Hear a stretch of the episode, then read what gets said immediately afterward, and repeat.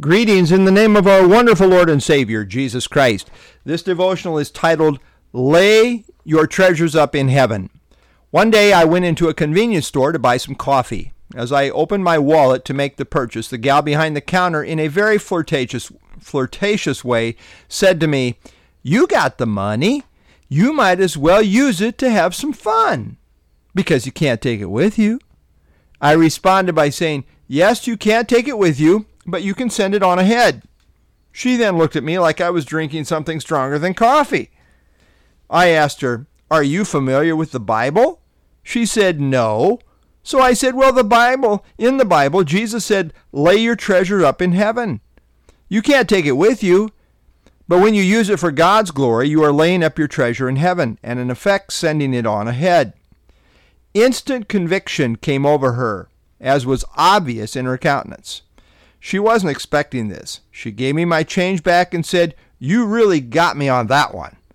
Yes, the Lord really got her on that one, and frankly, He gets a lot of people right here at Matthew 6 19 through 21.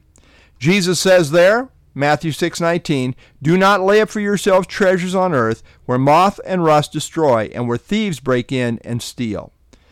The Jewish leaders had a fascination with material wealth. They were known to say, Whom the Lord loves, he makes rich. At core, they had a heart problem. They were lovers of money and not lovers of God. Luke 16, 14, and 15. Jesus is addressing a heart issue that puts money or materialism before God. The problem with laying up for yourself treasures on earth is that they are not secure. They are not safe. They don't last. Part of the human problem is that we tend to fall in love with stuff the Bible is full of examples of the peril of putting wealth or materialism before God, which really amounts to a form of idolatry. People, including God's people, often struggle with having the right attitude towards money and material wealth. It's so hard because in this world, riches can buy you things. It gains access, it gains respect, it, it's a means of power, it's a means of getting stuff, etc. So the pull of riches is strong. And many Americans have special temptations and struggles here because we live in a context of great affluency in comparison to most of the rest of the world. When Jesus says to not lay up for yourselves treasures on earth, he is dealing with a heart attitude that is with a mindset. The key word in verse 19 is yourselves.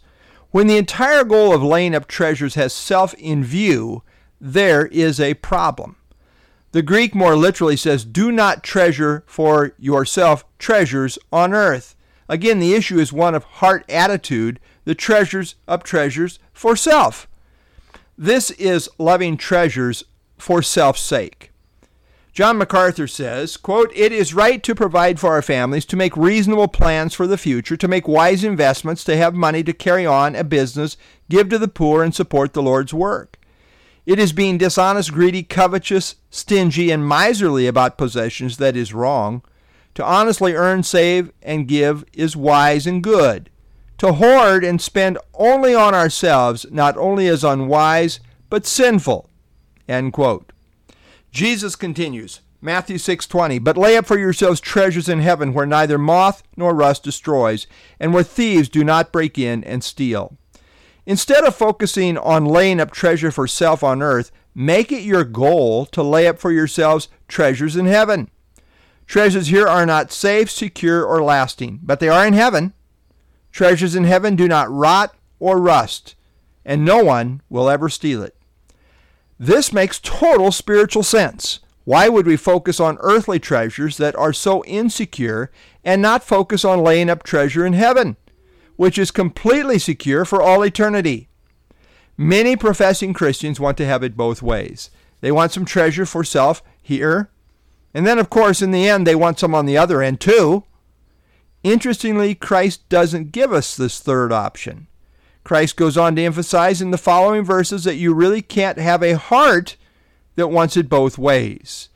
You can only be all in in one direction or the other either towards God or materialism. When someone dies, the question is often raised how much did they leave behind? And the answer is always everything. Just everything. William MacDonald says, quote, This teaching forces us to decide whether Jesus meant what he said. If he did, then we face the question, what are we going to do with our earthly treasures? If he didn't, then we face the question, what are we going to do with our Bible? End of quote. William MacDonald. There is a difference in how saved people go to heaven. Those who have been faithful as good stewards will experience a grand entrance, what Peter calls an abundant entrance into the eternal kingdom, 2 Peter 1:11. But for those who have not been good stewards, there is such a thing as losing your reward and being ashamed when we meet the Lord, as seen in 1 John 2:28 and 2 John 8. Be wise. Listen to Jesus. Lay up for yourselves treasures in heaven. That's where it's at. That's where the future is at. Invest wisely in light of eternity. And then Jesus states this abiding principle, Matthew 6:21, where your treasure is, there your heart will be also. Notice Jesus didn't say where your heart is, there your treasure will be also. He stated it in the sense that your heart follows your treasure.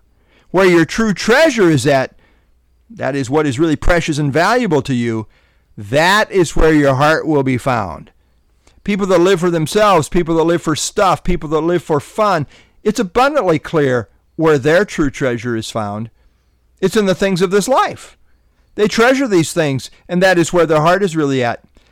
People that never have time to serve the body of Christ, never give sacrificially, never take much interest in the things of God, reveal the condition of their heart. In reality, they don't have treasure in heaven because it is obvious their heart is not there. Show me your treasure, and I'll show you your heart. It's good to take inventory. Where is my heart really at? What do I really treasure? What are my priorities? What do I really value? If you want to be brutally honest with yourself, take a look at your checkbook. Take a look at your calendar. Take a look at the commitments and priorities of your life. What on earth are you doing for heaven's sake? What do you really treasure? Ed Glasscock says, The reality is that one will set his affections and design on those things that are most valuable to him. If one perceives earthly goods as a treasure, then his heart will focus on those things. End quote. Sometimes people complain about serious Christians as being so heavenly minded. They're no earthly good. Really, that is backwards. In order to be really earthly good, you have to be heavenly minded. C.S. Lewis said, quote, If you read history, you will find that the Christians who did the most for this present world were precisely those who thought the most of the next. It's since Christians have largely ceased to think of the other world that they have become so ineffective in this one. Colossians 3 2 Set your mind on things above, not on things on the earth. Lord, indeed, help us to uh, keep the proper focus. And it is a battle. There's so much distraction as we walk through this world. But Lord, help us to keep our mind on things above. Help us to lay our treasures up in heaven. Lord, where our where our treasure is, there our heart will be also. And so, Lord, I pray that uh, we would have the right perspective. Uh, indeed, our treasure would be in heaven, and that's where our heart would be also. Lord, again, we thank you for your word. May it have its way in our lives. I pray in Jesus' name. Amen.